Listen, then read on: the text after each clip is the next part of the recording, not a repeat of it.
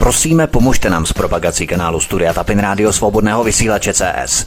Pokud se vám tento nebo jiné pořady na tomto kanále líbí, klikněte na vaší obrazovce na tlačítko s nápisem Sdílet a vyberte sociální síť, na kterou pořad sdílíte. Jde o pouhých pár desítek sekund vašeho času. Děkujeme. Příjemný, krásný, dobrý večer, dámy a pánové, milí posluchači od mikrofonu svobodného vysílače nebo na kanále Odyssey, případně na našich podcastech vás zdravíme, vítáme vás dnešní večer, od mikrofonu vás zdraví Vítek. V dnešním pořadu přivítáme předsedkyni Institutu Alenu Vytázkovou. Alenko, vítej, hezký večer, ahoj. Hezký večer vám všem. A člena výkonné rady Institutu Aleny Vytázkové Zbyňka Prouska. Zbyňku, vítej, hezký večer, ahoj. Dobrý večer vám všem. Ale Vytázková, česká zločinecká vláda představila úsporný balíček opatření, který by měl vést k snížení zadluženosti.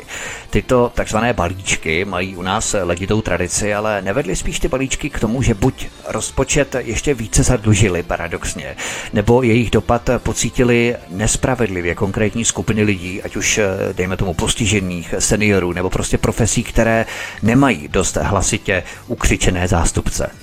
Tak my se můžeme vrátit do spoustu a spoustu let zpět, kdy se to jmenovalo balíček, eh, batoh, názvy to mělo různé, ale vždy to byl, a já jsem to tak hodnotila, eh, neschopnost eh, vlády udržet státní rozpočet pod kontrolou, udržet financování státu a pak docházelo tady k těmto opatřením, které se nazývaly těmito balíčky, batohy, úspornými programy, ale vždy se samozřejmě tahalo nejvíc z kapes daňových poplatníků, z kapes těch, kteří eh, vlastně eh, poctivě pracují a ty výdělky nemají až takové, aby eh, mohli dofinancovávat vlastně tyto díry ve státním rozpočtu. Takže já to vidím stejně i s tímto balíčkem, nebo jak se jmenuje tady toto opatření. Já to vidím úplně stejně. Vláda prostě nevzvládá financování státu a dokonce premiér Fiala to přiznal v jednom rozhovoru nedávno, hm, před dvěma, třemi dny jsem zaslechla v rádiu, že e, prostě se musí dostat veřejné finance pod kontrolu, že vláda musí dostat veřejné finance pod kontrolu. To mě okamžitě napadlo, vy je pod kontrolou nemáte, tak pak to je hrůza. Tak to mně připadá pak, jak někteří nebo některé domácnosti, které nemají pod kontrolou své financování a zadluží se tak, že skončí v rukou exekutora. To jsou to takové oprav... freudovské přeřeky, řekněme, ale tak to vypadá, že do těch rezervních patovů potom ve finále sahají jenom ti lidé. Tak eh, to nakonec eh, vidíte, že uh, politici a vlastně do jisté míry státní úředníci dostali vysoce přidáno před nedávnem a teď se na, budou snižovat vlastně příjmy, protože když vám něco zdaní, tak se vám sníží příjem jako občanům, ob, občanům a podnikatelům, firmám, živnostníkům především. E, a e, tady to vede, že na jedné straně si oni přidávají na platech a teda hodně, podotýkám hodně, protože platy nemají nízké a na druhé straně přijdou s tímto balíčkem opatření, který by měl zlepšit veřejné finance. Je to pokrytecké a je to do jisté míry i výsměch e, poctivým lidem, kteří e, se snaží e, svojí prací přispět, aby tento stát vzkvétal, protože prací ho vedete k tomu, aby vzkvétal. A politici to dělají tímto způsobem, že vám berou iluze, berou vám to, co jste si už vydělali, co jste si už mnohokrát zaplatili, tím hovořím třeba o daních z nemovitosti, eh, tak eh, vám to berou zase tím, že vám začnou zvyšovat vaše příjmy. A to považuji za nebezpečnou hru, protože teď v této chvíli když se financují různé, dota, různými dotačními programy nesmyslnosti, kdy se financují různé, a ať už je to přehnaná pomoc e, e, Ukrajině, já říkám přehnaná pomoc Ukrajině, ať mě někdo nebere za slovo, že nesmím, nemáme pomáhat. Ano, pomáhat, ale v nějakých intencích, v nějakých mezích. Pak, jak se vrháme do nesmyslného zbrojení a utrácení peněz na vyzbrojování ve velkém, tak na druhé straně se budou odírat živnostníci, budou se odírat ti, kteří eh, mají skutečně hluboko do svých kapes. Potom se není čemu divit, že lidé se nestotožňují s tímto státem a hledají stále další a další cesty, jak skrývat své vydělané peníze, těžce vydělané peníze svou prací. Roste šedá ekonomika, protože lidé nemají chuť platit daně tomuto státu, kde se branka utrácí peníze, námi vydělané peníze, těžkou prací za tyto různé projekty, které si právě jmenovala, popisovala. Zbyněk Prousek, jak se ty díváš na to cyklické zvedání daní a dojení občanů vždycky, když je vláda bezradná, plus se to dnes okořenuje tradičním za všechno může Babiš, Putin, Trump, komunisti, prostě všichni okolo jen ne současní zločinci. Myslíš, že se tím prolabuje další tabu, kdy na začátku volebního období se zločinci dušovali, že nebudou zvedat daně a hle, najednou se zvyšují. Myslím tím to tabu podrazu na lidech už během jednoho volebního období tak eh, já bych řekl, že já mám takový svůj názor, že vždycky, když byla svým způsobem u moci ODS, tak vždycky s tím souvisely nějaký, jak tady Alenka zmiňovala, nějaký ty balíčky, baťušky a, a různý úsporní opatření a různý, různý, jak by to řekl, taková retorika tady tomu podobná. Já si myslím, že se to pořád opakuje, je to vždycky o tom, jak se už tady oba říkali. Já v tom vidím širou neschopnost vlády opravdu mít pod kontrolou ten státní rozpočet, to je jedna věc. Dokonce řekl bych, že, je to, že v tom vidím i takovou nejen neschopnost, ale ta může být někdy nedbalostní, ale já v tom vidím i takový úmysl, úmysl vlády, eh, ty peníze hýřit tam, ti rozdávat, jak já říkám, rozdávat cizákům a vlastním rád. To si myslím, že je absolutně špatně, ale já si myslím, že u této vlády, jako snad u jediné vlády od roku 1945 je to cíl já, si, já se nemůžu zbavit pocitu a zatím někdo nepřesvědčil o tom, že můj pocit je špatný, že ta vláda to dělá naprosto sofistikovaně, plánovaně, cíleně, organizovaně. E, to všechno to ostatní je pozlátko. Podle mě to všechno spěje k tomu, že tady v podstatě republika bude e, jakýmsi primitivním příměrem, jenom takový, jenom takový vydlabaný, vyprapčený, rozkradený SROčko, který v podstatě v, normální, v normálních pravidlech jde takzvaně do konkurzu a je rozebráno, lidově řečeno, takže si myslím, že tomu taky dojde že ta Amerik, Amerika, amerikanizace a ukrajinizace předbíhá dokonce i, i takovou tu evropskou politiku. Já si dokonce myslím, že ta politika Unie už je dneska dávno zažená tou amerikanizací. Jinými slovy, že ta Amerika požírá tu Evropu, a nebo že taky dokonce ty, tí vůdci Evropy, eh, nechci teďka vlastí zráním, protože to není vlast, ale, ale zrádně tu Evropu celou prodali do tlamy ty Americe. Ale to už jsou takové moje úvahy, eh, takže tím bych tady to vysílací čas rozhodně zdržovat nechtěl, takže vrátím se k tomu k ty otázce. Podle mě to je cíl, je to, je to na bázi, nebojím se říct vlasti zrady, co tady tato vláda předvádí, za další tvrdím, že to je nejhorší vláda od roku 1945, nikoli od Topolánka, která byla taky děsivá, eh, Kalouskovci, Topolánkovci a podobně, ale já tvrdím, že tato vláda je i co, i nejenom materiálně, ekonomicky, hospodářsky či rozpočtem, ale i ideově je jedna z, nejnebez, z nejnebezpečnějších vlád pro, pro veřejný zájem a pro blaho lidu. Ale Vytázková, jednou z věcí, na kterou bychom se měli zaměřit, jsou desítky miliard investovaných do tzv. zelených opatření. Například v Německu se ukazuje, že duchovním otcem zelené energie je hlava rodinného klanu, který je do procesu zapojený a neskutečně na těchto změnách v energetice vydělává. Můžeš nám o tom prozradit detaily, co prosakuje na povrch v Německu? V, Němec, v Německu prosakuje prostřednictvím médií, protože jinak jsem se k tomu pochopitelně nemohla dostat, eh, že eh, skupina eh, má kolem pana Habeka skupina jeho rodinných příslušníků, jeho známých, jeho přátel, nevím, jak všechny nazvat, obsadili ty nejdůležitější pozice ať už ve státní správě nebo v různých organizacích, které se touto problematikou zabývají a dlouhá léta. A de facto se tento problém zelené energie a podpory zelené energie již nazývá zeleným bahnem.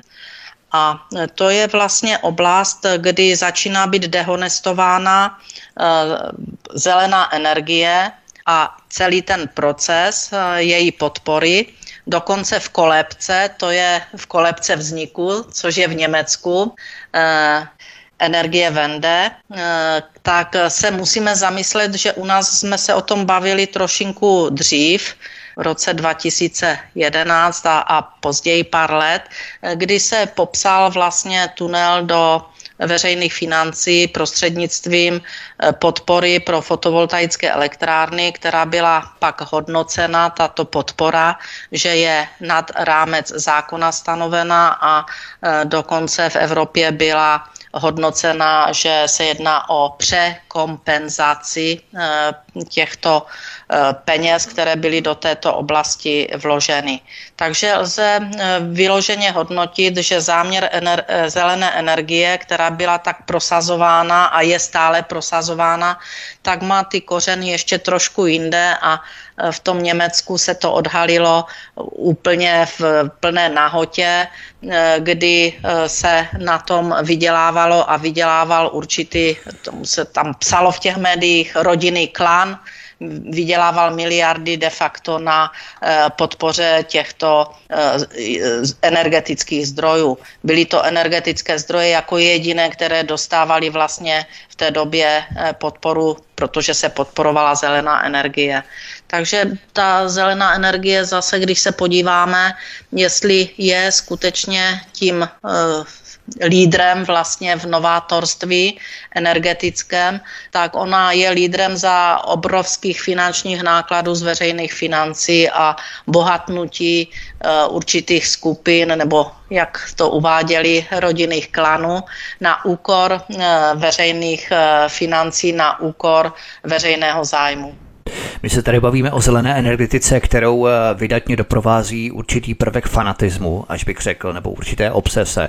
A stále víte se ukazuje, jak si popisovala v rámci německého příkladu, že jde o fiasko, protože ty náklady opravdu eh, nestojí za to, abychom tuto energetiku více prosazovali.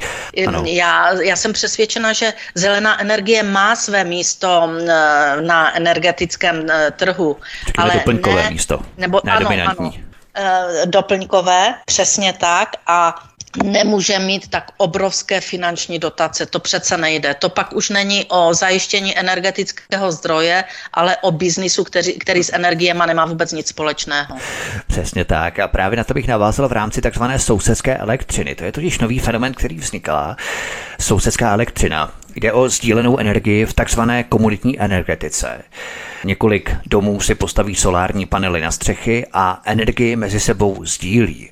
Jenomže tyto komunitní systémy ještě pořádně ani nevznikly a česká zločinecká vláda by je už chtěla tak moc ráda zdanit. Odkaz číslo jedna v popise pořadu na Odyssey. Takže sdílená elektřina ztrácí výhody ještě než začala a na sdílení má být uvalená daň. Tomu říkám opravdu podraz jako řemen, že Alenko? Tak eh, ono by to nebyl první podraz. Tady je mm, eh, hezké to, že řeknou možná, pokud už ty sdílené elektrárny eh, mnoho občanů si nepostavilo, že to říkají ve fázi, kdy, kdy se do toho ti lidé pouští. Máme tu příklady, kdy se mění zákony a požadavky státu, když už jste do toho investoval. A to je ta horší varianta.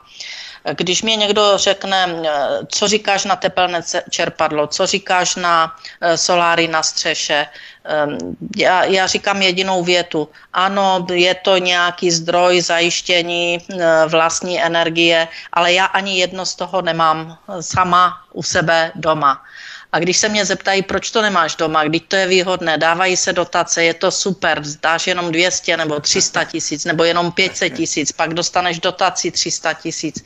Prostě mě to začínají tak eh, počítat, jako že to jenom hloupý neudělá, eh, tak na to odpovídám, že eh, v době, kdy je absolutně nestabilní investorské prostředí v České republice, související s tím, že se mění průběhu let nebo dokonce měsíců, jsou e, zákony a požadavky státu, takže prostě do toho nepůjdu, protože nevím, co se stane za rok nebo za dva.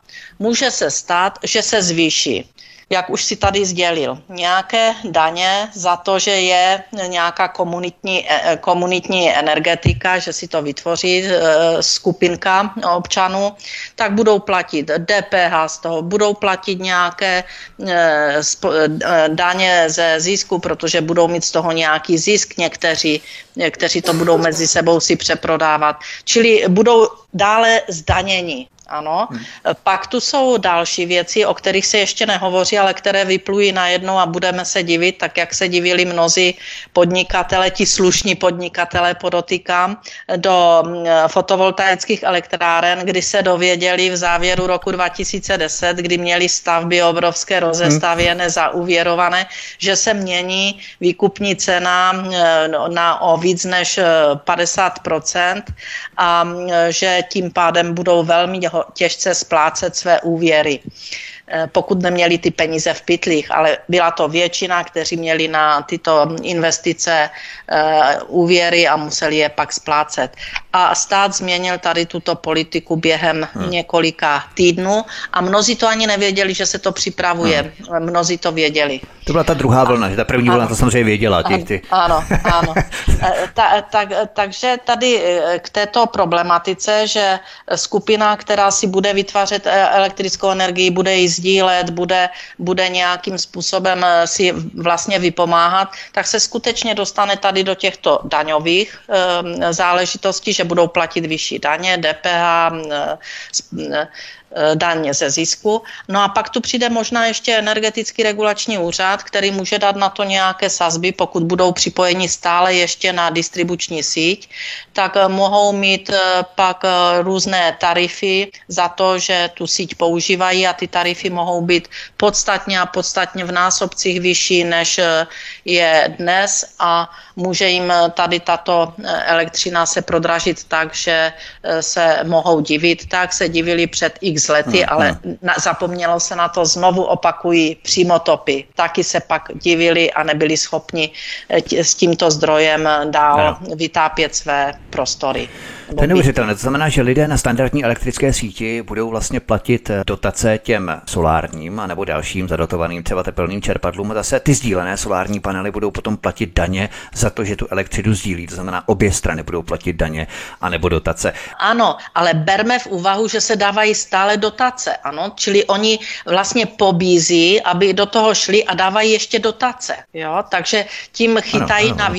Na, na vějičku uh, občany, že ti vidí, tak stát to dotuje, tak to myslí dobře, že? A ano. tak musíme začít zvažovat, proč to stát dotuje.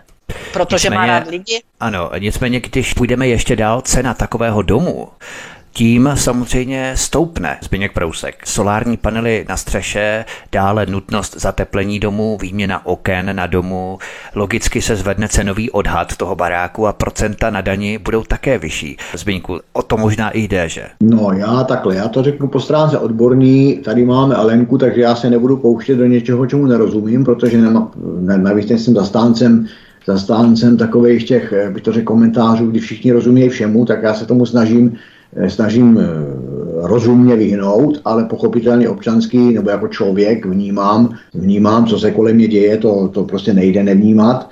Eh, já si myslím, že zaprvé bych se jenom, jenom okrajově vrátil opravdu několika slovy k tomu, co tady Alenka perfektně vysvětlovala.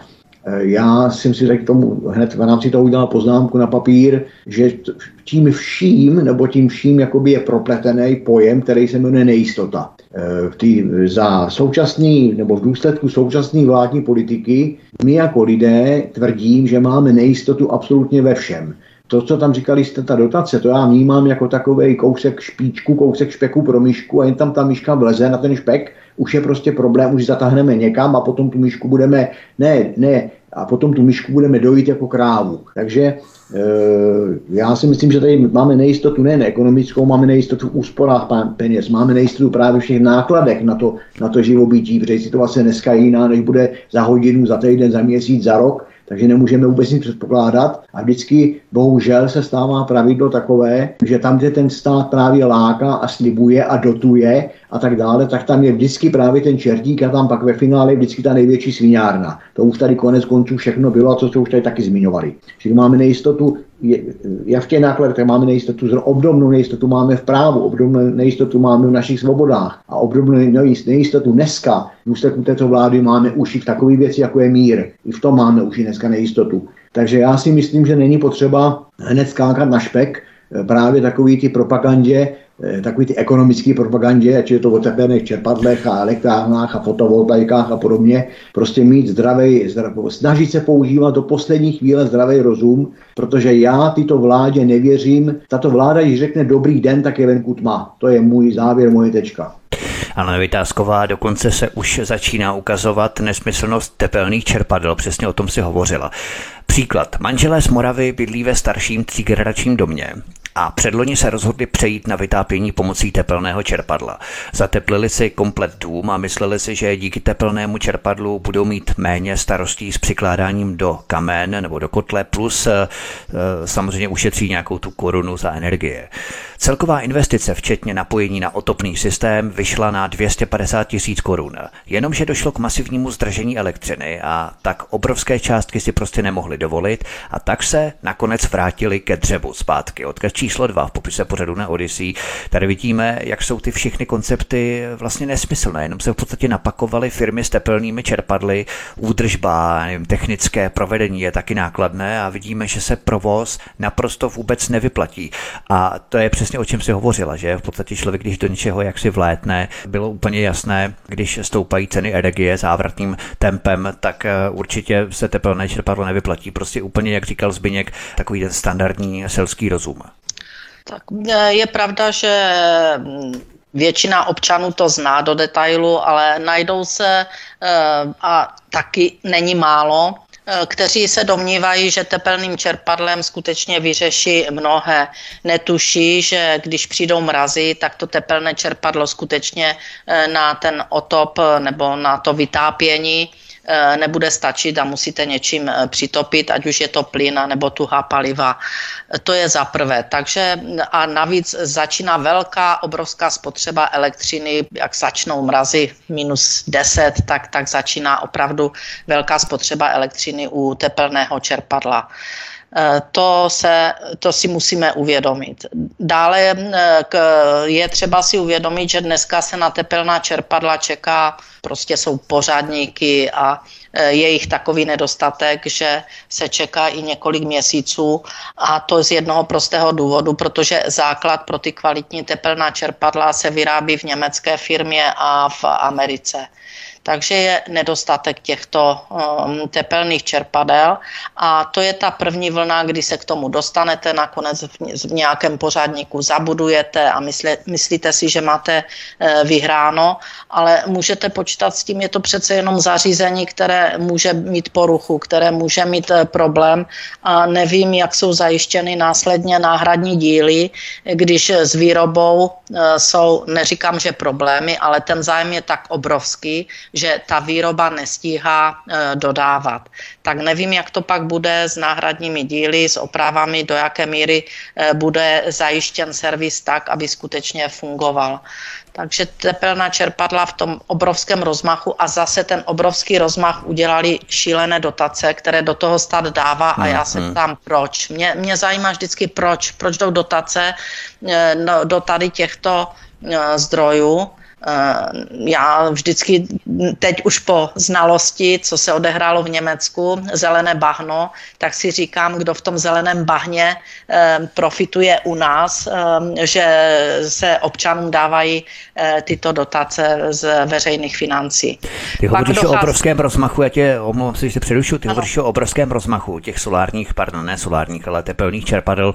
To musí ale obrovským způsobem zatěžovat tu elektrickou síť. Není daleko doba, kdy právě bude předimenzovat kompenzovaná a nastanou blackouty, ať lokálního charakteru, anebo třeba i nějakého širšího, ne? Tak eh, samozřejmě, že, že pokud nastane, mm, já nevím, eh, já nechci říct tuhá zima, ale zima, kdy bude minus 10 stupňů, dejme tomu dva měsíce, a ti lidé budou závislí pouze na tepelném čerpadle a nebudou mít jiný zdroj, tak nevím, jak to zvládnou. To si nedokážu vůbec představit a nevím, jak to zvládne síť, pokud je eh, těch tepelných čerpadel v těch uzlech podstatně víc, než eh, ta síť pak nebo ty trafačky dovolí v době, kdy by měly tyto zdroje jet na plný výkon. No, to, že bude s tím, že lidé zapnou všichni v jednom čase kolektivně, že a všichni čerpadla pojedou na plný plyn, nebo na plnou Ale... elektřinu tedy. No, asi, asi s tím počítají, nevím, jakou, eh, tam, eh, jak, s jakými koeficienty počítají, já věřím, že počítají, ale pak se dívejme ještě na druhou stranu eh, té mince, jak na tom budou ti spotřebitelé, kteří budou je, mít tento jediný zdroj a bude ta zima trvat dva měsíce minus pět, minus deset stupňů stabilně. To, to stačí. Předsedkyně Institutu Anna Vytázková a člen výkonné rady Institutu Anna Vytázkové Zbyněk Prousek jsou hosty u nás na svobodném vysílači. My si zahrajeme písničku a potom budeme pokračovat dál od mikrofonu vás zdraví Vítek na kanále Odyssey a nebo na našich podcastech. Hezký večer. Od mikrofonu svobodného vysílače nebo na kanále Odyssey, případně na našich podcastech vás zdraví Vítek. Spolu s námi je našimi hosty předsedkyně Institutu Anna Vytázková a člen výkonné rady Institutu Anna Vytázkové Zbyněk Prousek. Spiněk Prousek, bavíme se tu o zvyšování daní, rozhazování peněz na zelené investice, ale tradičně Vím, že je to už trapné, ale musíme to neustále opakovat. Jsou tu obrovské výdaje na ukrajinskou agendu. Komunistický rozvěšík na hradě na samitu v Kodani vyzval k urychlení dodávek zbraní pro ukrajinskou protiofenzivu. Odkaz číslo 3 v popise pořadu na Odyssey. S tím se pojí i české armádní investice v souvislosti s touto ukrajinskou agendou v rozsahu desítek miliard korun. Netočíme se stále v kruhu? Není tohle jeden z nejvíce zatěžujících faktorů, eh, takový slon v místnosti a předstírá se, že toho slona nikdo nevidí, Speňku. No, Vítku, já si myslím, že si otevřel téma, který je, jak by to řekl, který zvyšují krevní tlak každému člověku, který má v hlavě mozek a aspoň se ho snaží používat. Eh, já to vidím téměř obdobně, jak to tady nastínil, že prostě na jedné straně eh, zase jednoduše řečeno peníze nejsou, na jedné straně prostě lidi tato vláda odrbává, kde se dá, nejradši by jim zdanila i to, že dýchají a zdanila by jim i vzduch a zdanila by úplně všechno. Eh, léky by pomalu dávala na příděl po tabletkách a tak dále a tak dále. Eh, pochopitelně pod, pod, pod, pod v doprovodu propagandy, jak za komunistů nebyly banány, my dneska nemáme ani tabletky penicilinu, ale nebudu, nebudu odpočovat. Takže eh, na jedné straně prachy prostě nejsou, jinými slovy jsou, ale spouce do Ukrajiny a nejsou pro vlastní lidi, to si myslím, že je velmi smutný a možná, že to je víc než smutný, já, já říkám znova, opakuju se, že je to, já v to vidím, já to vidím jako, jako vlastizrádný prvek, nebo cíleně vlastizrádný prvek, a v tom dokonce vidím jakési kolaborantství eh, na vysoké politické úrovni, a protože jestliže nemám peníze pro vlastní národ a mám peníze pro Ukrajinu, a jak říká, jak zmiňovala Alenka, na nad eh, víc než eh, potřebnou pomoc, protože zbrojení není rozhodně žádná potřebná pomoc. Já si myslím, že rachocení zbraní a lidská krev není žádná pomoc. Eh, takže to si myslím, že jsme úplně někde, někde mimo mísu, nebo je pan generál Bejvalej, pan generál mimo mísu. A když si tady ten úvod řekl komunistický rozvědčík z Pražského hradu, já se v tom taky trošičku ztrácím, protože já nevím, jestli tam je komunistický rozvědčík, nebo je tam lokaj Pentagonu, nebo je tam v podstatě něco jako jukebox, protože jestli si pamatujeme všichni jukebox, do toho jste hodili nějaký, nějakou, nějakou minci, nějaký peníz a ono to hrálo přesně, co jste chtěli. Takže mě tady ten jukebox si vybavuji, vždycky vidím, vidím pana generála v záloze a jeho narcistické, narcistické pózy, tak si vždycky vzpomenu na ten, na ten naleštěný hospodský jukebox, který, který, za, který tomu, kdo narval prachy, zahrál úplně všecko. Takže já nevím, jestli bezpáteřní narcis alias Jubox, lokální Pentagon či komunistický rozvědčík, já se tom prostě ztrácím. Řekl bych to stručně, spíš taková jako rouhvička, protože si pamatuje takové ty, ves, takové ty vesnické domečky, tak tam mývali takový toto kohoutka, tu korouhvičku na tom štítu a vždycky kam fouk, kam foukal vítr, tam ten kohoutek otočil čumáček a nastavil, ocá, nastavil ocásek, tak já si myslím, že to taky tak je, že dosazený prezident se chová tak nějak podobně jako ta korouhvička. Eh, mě tam zarazilo ten, ten summit, jak tady říkáš, v ten, ta, ta Kodaň, kde tam eh, prezident České republiky, i když můj prezident tu není, ale je to prezident České republiky, musíme to v podstatě respektovat, vyzval k urychlení dodávek zbraní pro ukrajinskou protiofenzívu. Já si myslím, že jemu nejde vůbec o žádnou ukrajinskou protiofenzívu v samotné podstatě jeho bezpáteřnosti, ale jemu, jemu jde o útok na Rusko. To si myslím já, jo, že začínáme už se v té propagandě motat kolem těch pojmů, že už ta ta, ta snaha o pomoc obraně Ukrajiny se nám mění v přípravě na útok na Rusko. E, dokonce víme, že se připravuje e, e, velké, velké cvičení NATO, který má být mezi 13. a 23. a 23. červnem a já si myslím, že to je zrovna ten datum 23. červen, že připomeneme si, že 22. červen je, je výročí operaci Barbaroza, nebo 22. června 1941 napadli, napadli hitlerovský vojska eh, Sovětský svaz a my tady máme cvičení NATO zrovna ve dne, v, v den 22. června eh, letošního roku. Takže to jsem jen tak malinko odbočil, ale já si myslím, že eh, druhá věc, co mě zarazila, kterou bych ještě chtěl zmínit, a tím už víceméně skončím, je, že mě velmi, velmi, jak bych to řekl, jak říkal pan Klaus, já jsem velmi nešťastný z výroku prezidenta České republiky, pro mě teda bezpáteřně Narcise Juboxa Lokaj Pentagonu, z, vý, z, vír, z, vý, z výroku, že tam údajně ujišťoval, že zbrojaři ve střední a východní Evropě jsou schopni ještě navýšit výrobu. Já si myslím, že to není potřeba komentovat, jestliže prostě tam řekl větu, že zbrojaři ve střední, ve střední a východní Evropě jsou schopni ještě navýšit výrobu. Výrobu čeho? Výrobu zbraní. Zbraní na co? Na zabíjení lidí, na prolevání krve a, a, a na, těch, na těch bojových frontách, na těch bojových ústecích, těch bojových ano, činnostech. to jasné. Tam budou umírat, jenom chci poslední větu, normální lidé, tam nebudou umírat naši politici a tam nebude pan Petr Pavel jako bývalý generál v čele s hrdinou vlajkou, čele na čele vojsk, jak legendární vojska, e, bojovat za Ukrajinu. Ne, tam budou bojovat normální lidi a budou tam chcípat v krvi. A tady ty kravaťáci tam ty lidi ženou. To je všechno, tečka. Je to vojensko-průmyslový komplex v plné síle, ale Vytázková například i samotné rusofobní Polsko začíná omezovat podporu a výhody ukrajinským uprchlíkům. Odkaz číslo 4 v popise pořadu na kanále Odyssey. Nemáš pocit, že zůstaneme opět my, jako ti poslední idioti, co staví sochu Stalina i po jeho smrti, nebo se sametově bouří až po všech zemích střední a východní Evropy? Prostě ta tradice, ta letitá tradice pořád zůstává v rámci České republiky a českých politiků. Tak podle toho, jak to můžeme dneska sledovat a sledovat okolní státy, včetně teda Polska, ale především Německa a Francie, nebo především Francie a pak Německa, eh, tak eh, je vidět, že můžeme zůstat osamocení v těchto názorech. Potvrzuje se to.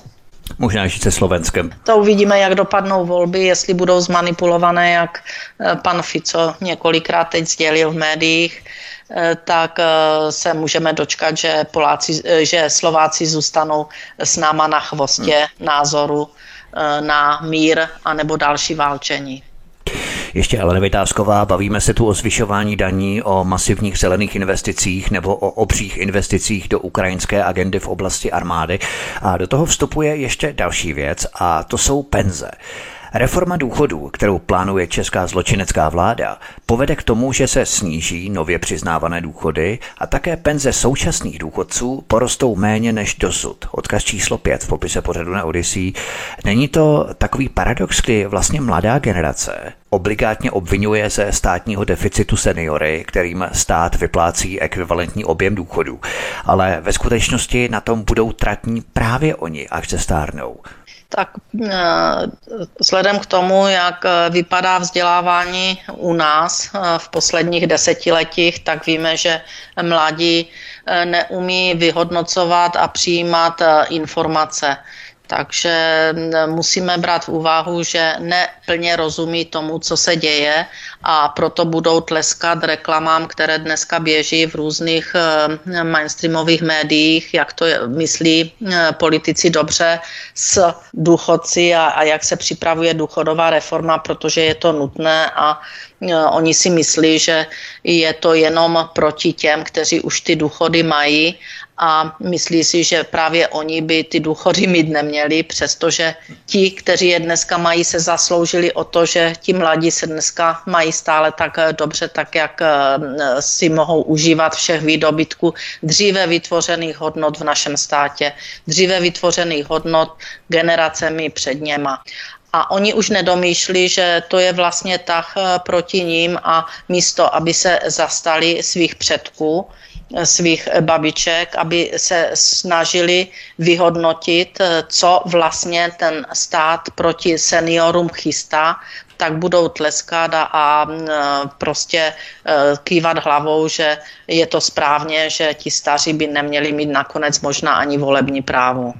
Zbigněk Prousek, nehraje část mladé generace opravdu jakési pěšácké divadlo loutek, když se poprvé nechává využívat k antiseniorské propagandě a po druhé je stát využije k odrbání na penzi. V podstatě se tato generace nechává zneužívat dvakrát proti té generaci, do které sami dospějí a v tom roce 2063 zjistí, že se proti tomu měli postavit před těmi 40 lety, to znamená dnes. No, otázkou je, Vítku, jestli, oni, jestli tady rok 2060 si zaprvé vůbec nějaký bude v kontextu současných, současných hrašení zbraněma a současných, eh, současných řekl bych, imperialistické politiky, a to nějak nepřeháním. E, to je jedna věc, taková objektivní. A subjektivně otázkou je, jestli v roce 2063 oni to vůbec ještě budou umět vyhodnotit. Jestli ty mozky jejich budou fungovat tak, že to už jenom nebude nějaký vedlejší produkt umělé, umělé inteligence, jestli už ten jejich mozeček vůbec nebude, nebude jak by to řekl, ovládaný mobilem, jestli mobil nebude řídit je, ale oni, oni ten svůj mozek, to je všechno, všechno otázkou, ale myslím, že otázkou a podle různých vědeckých kapacit otázkou eh, čím dál více aktuální, čili to není, není problém můj, ale problém, který opravdu tady asi bude. To je jedna věc. Další věc je si myslím, že už dneska je ta mladá generace eh, takovou, bych řekl, vrcholem té konzumní společnosti, a to, co tady Alenka velmi perfektně vysvětlila, já si myslím, že není potřeba opakovat, oni opravdu skáčou na let ty současné vládní retorice, vládní politice, vládní propagandě tím, že, eh, eh, že se mluví o důchodech, čili se mluví o, v podstatě de facto o seniorech, a to oni vnímají právě ty 80, 70 letý a 60 letý seniory a tváří se ve své naivitě a bohužel i hlouposti, že jich se to netýká, ale jak tady zase ty správně říkal právě, že jich se to týká. Když se mluví dneska o seniorech, tak se mluví právě o těch, o těch současných třicátnících. A právě těm současným třicátníkům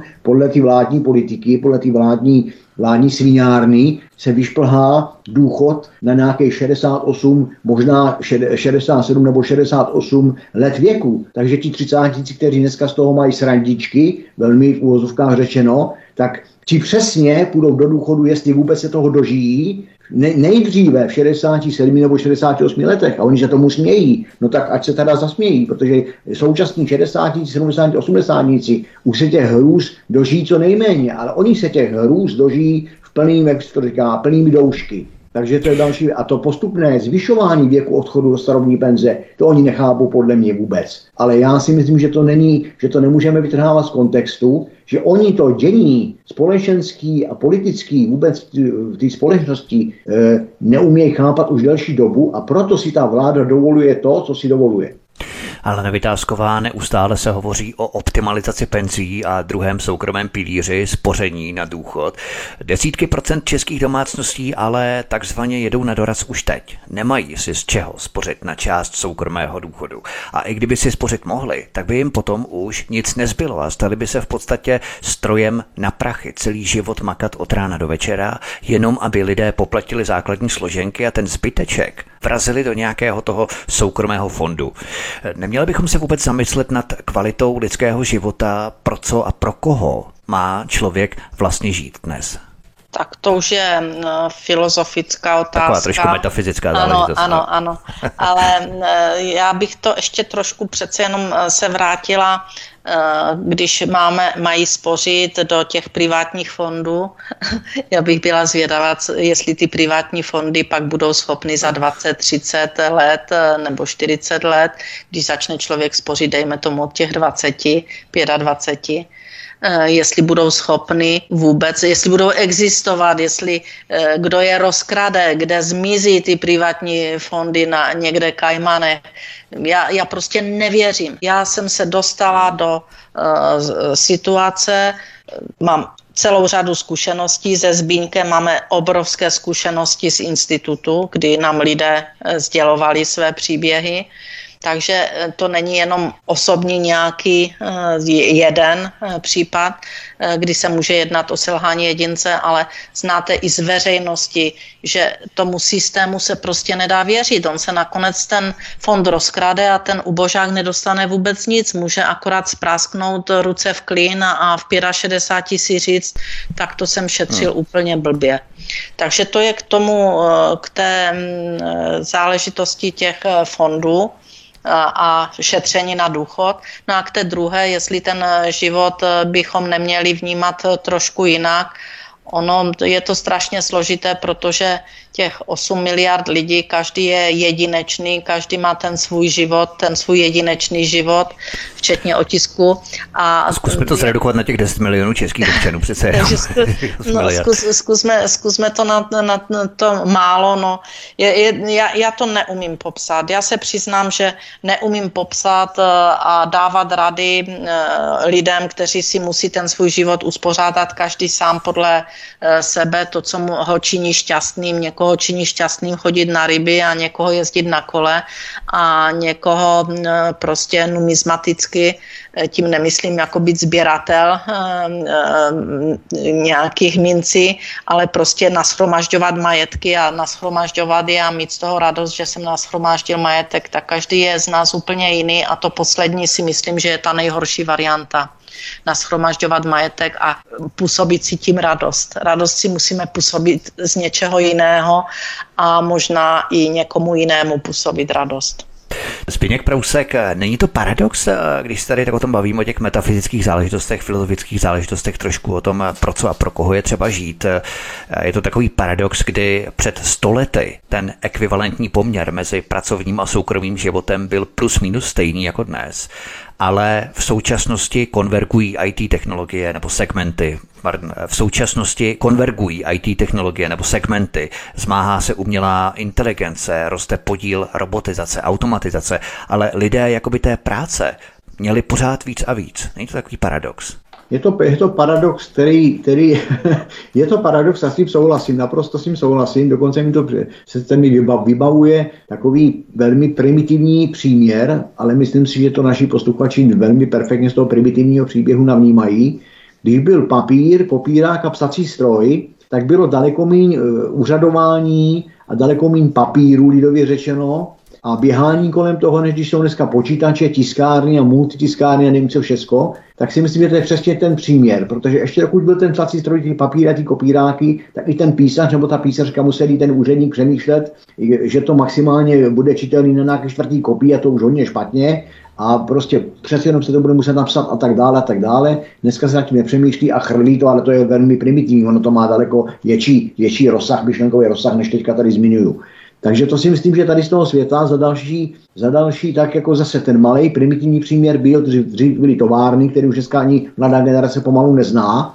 A továrny zahoukaly ve 14 hodin zahoukala sirena, lidi šli domů a věnovali se svýmu soukromému životu, výchově eh, odpočinku, výchově dětí a tak dále, tak dále, čili rodič měl na výchovu dětí do, do řeknu, od 14 hodin do 20 hodin a tak dále, tak dále, čili ty lidi žili pro sebe, žili nějakým hodnotným společenským, veřejným, kulturním, soukromým životem.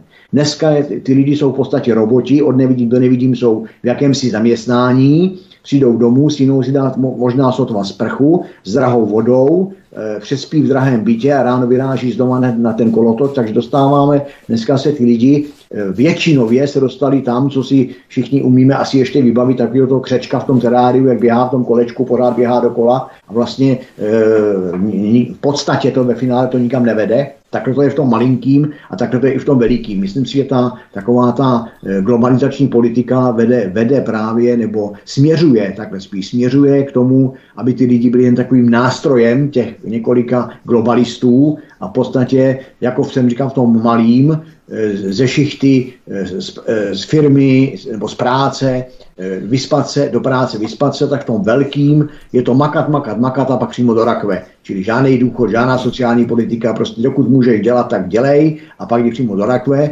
Nechtěl bych už teďka být tak brutálně přibližovat to nějaké politice, nějakých lágrů, ale i de facto i tam to tak nefungovalo. Dokud vězeň prostě byl aspoň trošku při síle, nebo ten uvězněný člověk byl aspoň trochu při síle a mohl aspoň nějaký ten kámen uníst nebo něco utáhnout, tak prostě si zasloužil tu skývu chleba, tu vodu v takovém rozsahu, aby, byl, aby, byl, aby ty svaly fungovaly a v okamžiku, kdy onemocněl, nebo už ty svaly nefungovaly, tak byl zastřelený nebo zlikvidovaný. A starý člověk tam nešel vůbec, nebyl zlikvidovaný hned. Takže tohle to jsou takový tři, takový tři, jak bych to řekl, bubliny, které se mi teďka hlavy vybavily, který tady dávám teďka k diskuzi k dobrýmu, ale myslím si, že to je špatný, že prostě tím, a taky mimo jiné, s tím pochopitelně, a to by bylo široký téma, eh, vzniká celá řada jiných, jiných sekundárních problémů, jako je zvýšená kriminalita, zvýšený násilí, ne, necitlivost, počet sebevražd, počet vražd a tak dále, tak dále. To si myslím, že všechno souvisí se vším, že lidský život není, není nic, nic naprosto, jak bych to řekl, eh, izolovaného, to je prostě souvisí to s vnějším světem, s prostředím.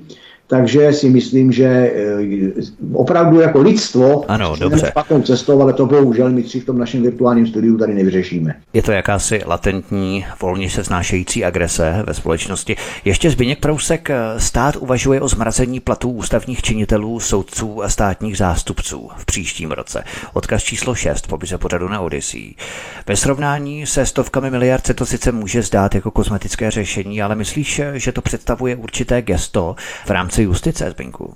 Eh, tak to, tak to Vítku. Myslím si, že kdyby to bylo myšleno vážně a nebyl to jeden z dal, jeden, jedno, jedno z dalších oka řetězce podvodů na, na lidi a součást jakýsi živý propagandy a signálů našeho pana premiéra, který teda vydá, kdyby, kdyby, no to je jedno, tak si myslím, že by to mělo svoje opodstatnění, protože, eh, jak jsem znova říkal, jak už jsem říkal, všechno souvisí se vším a jestliže teda chceme mít balíčky a hlásáme tady, jak vákáme, tady chceme šetřit, tak teda by jsme šetřit měli a naopak eh, myslím si, že Eh, selský rozum a eh, vždycky říká, eh, že ryba, tak jak ryba smrdí od hlavy, tak by měli ti, co propagují to šetření, začít v první řadě u sebe, čili ti politici, ti vrcholní politici, měli začít u sebe a pak by to mělo jít jako na tom smrčku, od ty hvězdičky, od ty špičky, pěkně až dolů ke kořenům a ne od kořenů nahoru. Takže když šetřit, tak zmrazit platy ústavních činitelů, soudců, státních zástupců příštím roce, proč ne, byl bych všema deseti pro, ale já si myslím, že ono to nebude zas tak horký, jak se to dělá, že a, ne, a když už to bude tak, když už to vůbec bude aspoň trošku teploučký, tak se budeme bavit o pár korunách, když to dole u těch kořenů, tomu pracujícímu lidu, tam se budeme bavit o několika tisících za rok. Ale nicméně, pokud to tak je, já tomu dávám zelenou, Líbí se mi dokonce, líbí se mi dokonce prohlášení, nevím, zase, zase můžeme polemizovat eh, o hloubce toho prohlášení, o, o, o poctivosti toho prohlášení a tím myslím prohlášení ministra spravedlnosti pana, pana Blaška, který eh, prohlásil, mediálně prohlásil, že v tomto, v tomto ohledu nebo v této zóně zbrazení platů by nechtěl žádný privilegia pro soudce a pro státní zástupce, kež by mu, kež by mu to vydrželo, Eh, určitě mu dávám objektivně zapravdu v takové spíš statistickém vyjádření, kdy on říká, že státní zástupců je 1300 a soudců je 3000, jo, takže to jsou čísla, které vlastně já vidím víceméně poprvé, když jsem se tím ani nějak nezabýval do hloubky, tak jsem rád, že jsem navnímal z jeho zprávy, že státních zástupců máme 1300 v této republice. Dobrá, máme ještě mnoho témat, zkusme to zkrátit. uh, jenom minutku Vítku. A jsou 3000, ale chci tím říct tolik, že mi zaujalo, že jestli on teda tvrdí, že 4300 talárníků má větší platy a odměny než, eh, než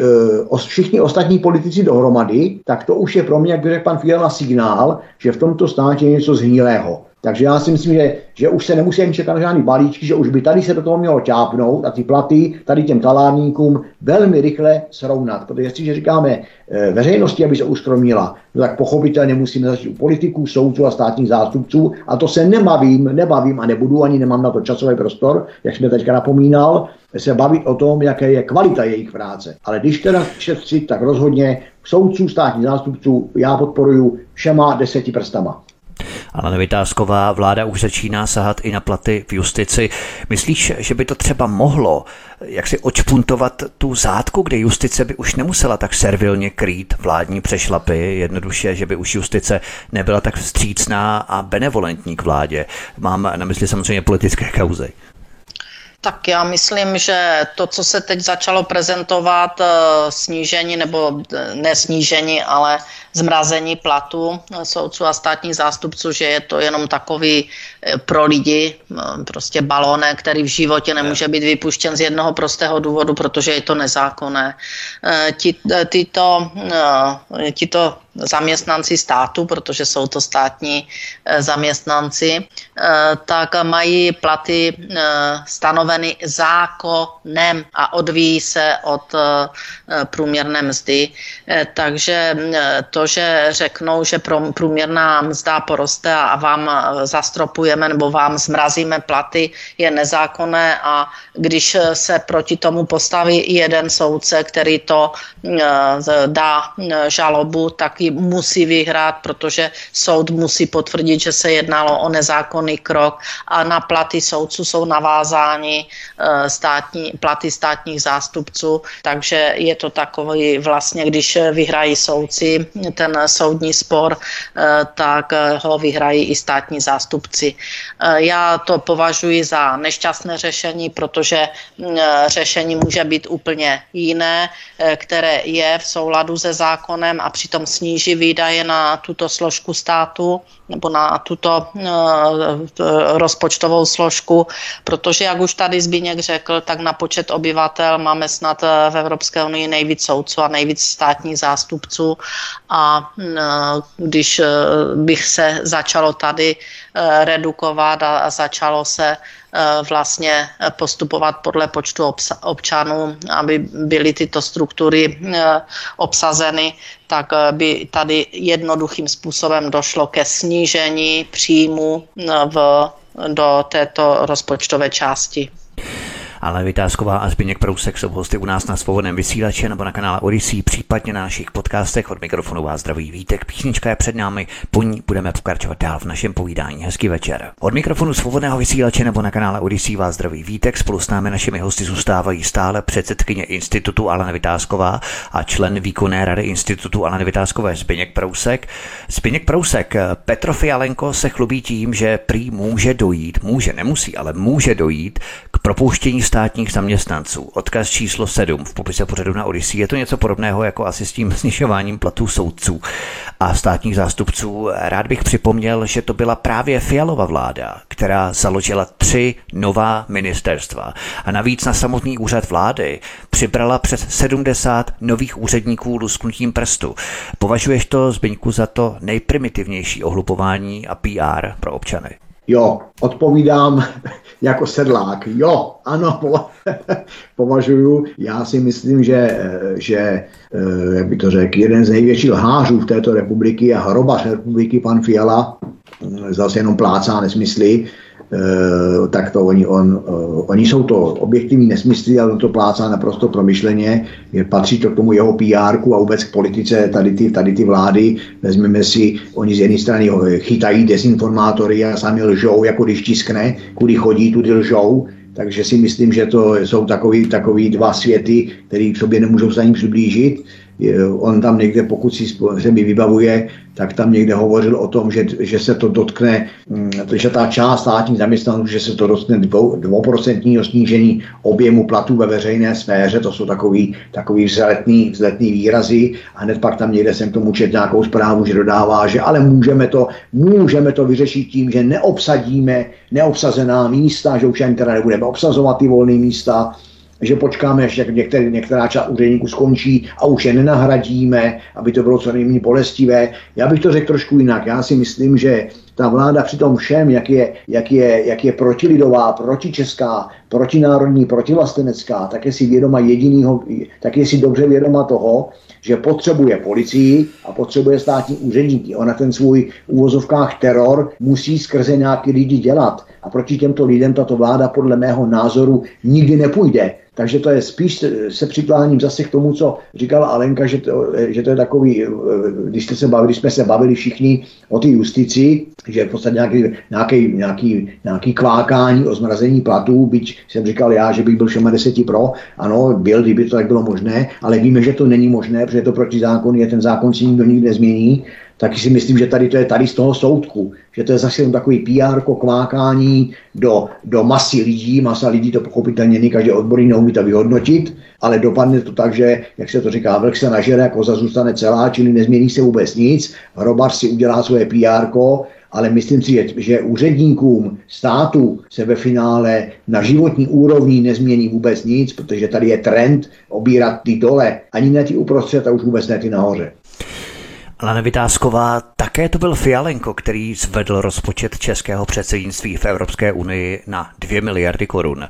Takový výdaj by nevrátilo zpátky ani propuštění stovek takových úředníků. Myslíš, že je to přímo ukázkový populismus, který oni tak rádi kritizovali u Babiše? Na oko plný program, ale v zákulisí dumají, kde zvýší daně a jak osekat další benefity Čechům a kam do zahraničí potom ty peníze dál poslat. Tak mm, eh, peníze poslat nejen do zahraničí, ale různým eh, politickým neziskovkám, eh, které nedělají přínosnou činnost pro naše občany, ale dělají Bůh ví co, mnohdy to není ani definovatelné, co, co dělají někde v zahraničí, třeba v Barmě a e, utrácet tyto peníze, tak to tato vláda umí naprosto skvěle a zcela neúčinně. Já se domnívám, že e, to, co se kritizovalo nebo kritizují u Babiše nebo kritizovali u Babiše, tak dělají v mnohonásobcích, ale dokážou to celkem slušně skrývat, protože e, tak hodí občanům tak a teď zmrazíme platy soudcům, protože je mají vysoké, tak vědí, že to nejde udělat teď eh, propustíme část státních zaměstnanců. No, jak je budou propouštět? Tam je odstupné dané, tam musí dojít k velkým eh, reorganizacím. Státní zaměstnanci jsou pod státní službou, čili tam ten zákon hovoří úplně o něčem jiném.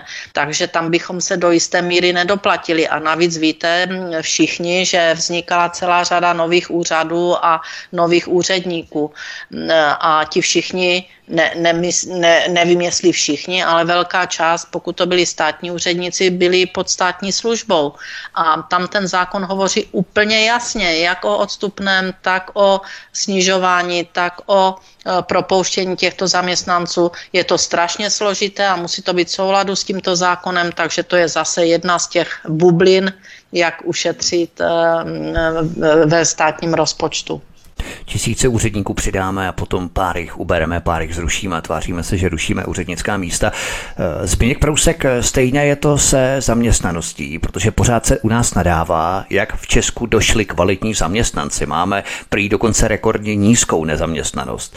Ovšem ve fungující ekonomice by o zaměstnance přece probíhal konkurenční boj, ale v koloniální ekonomice, to znamená v české ekonomice, se radši doveze dalších půl mega agenturních otroků, protože pod lidem z kolonií přece nepřísluší, aby brali více než pětinu platů německého kolegy za stejnou práci. Není to tak tady u nás? No, myslím si, že prostě, ale já si myslím, že omílat něco, co je od začátku dokonce špatně a co veřejnost čím dál víc a víc bohu dík vnímá nebo navnímává, že opravdu je tady špatně, že jsme tady taková, jak ty říkáš, provincie prostě konečná. E, tuhle, e, někde jsem nedávno čet takovou větu a velmi chytrýho člověka, který říkal, my neříkejme, že my patříme na západ, říkejme, že my patříme západu. To je velký rozdíl a já si myslím, že tím řečeno vše. Takže e, co na to mám říct? Prostě podle mě je tady naprosto všechno špatně a bavit se v tom naprosto všechno špatně o politice zaměstnanosti, nezaměstnanosti. Prostě je to jeden velký bordel, přiznejme si to, a myslím si, že dostat to zpátky aspoň na nějakou únosnou mes, e, nevím, já osobně neznám recept, jak se tady z těch lejn dostat do normálního života. Ale Nevytázková, zmínili jsme tu komunistického rozvědčíka z Pražského hradu, nebo možná, jak Zbigněk ho nazval, jukeboxem z Pentagonu, který se opět vyznamenal dalším fiaskem poděkoval sudeto německému združení za zlepšení vztahu s Českou republikou pravděpodobně. Odkaz číslo 8 v popise pořadu na kanále Odyssey. Máš pocit, že tohle patří do standardní eh, výbavy nebo arzenálu diplomacie prezidenta České republiky? Tak já jsem to vnímala jako největší hanbu, jakou mohla hlava státu v posledních letech vůbec eh, za, za nás, za občany udělat. Bylo to plivnutí do tváří těm deseti tisícům, sta tisícům mrtvých a jejich rodin eh, v období druhé světové války, kteří eh, padli za naši svobodu, myslím Čechů, ano, Čechů, protože to byly jinak desítky milionů lidí. A tady tímto výrokem vlastně nás dostal do situace, jako kdybychom my eh, byli eh, vinni eh, fašistickou okupací, jako kdybychom my byli vinni tím, co se tu odehrálo. To, že bere nějakým způsobem to, co tam pronesl na tom sjezdu, na jízda na motorce a další a další excesy, které pan prezident v této věci udělal, pak končili jeho projevem v Terezíně, Eh, kdy za pár dnů, kdy děkoval eh, tady těmto lidem, eh, sudeckým Němcům, tak za pár dnů v Terezině měl další projev k umučeným, k, k zavražděným, protože to byly vraždy v koncentračním táboře, tak měl projev zase k těmto lidem, kteří tam položili své životy. Naprosto nevinným lidem.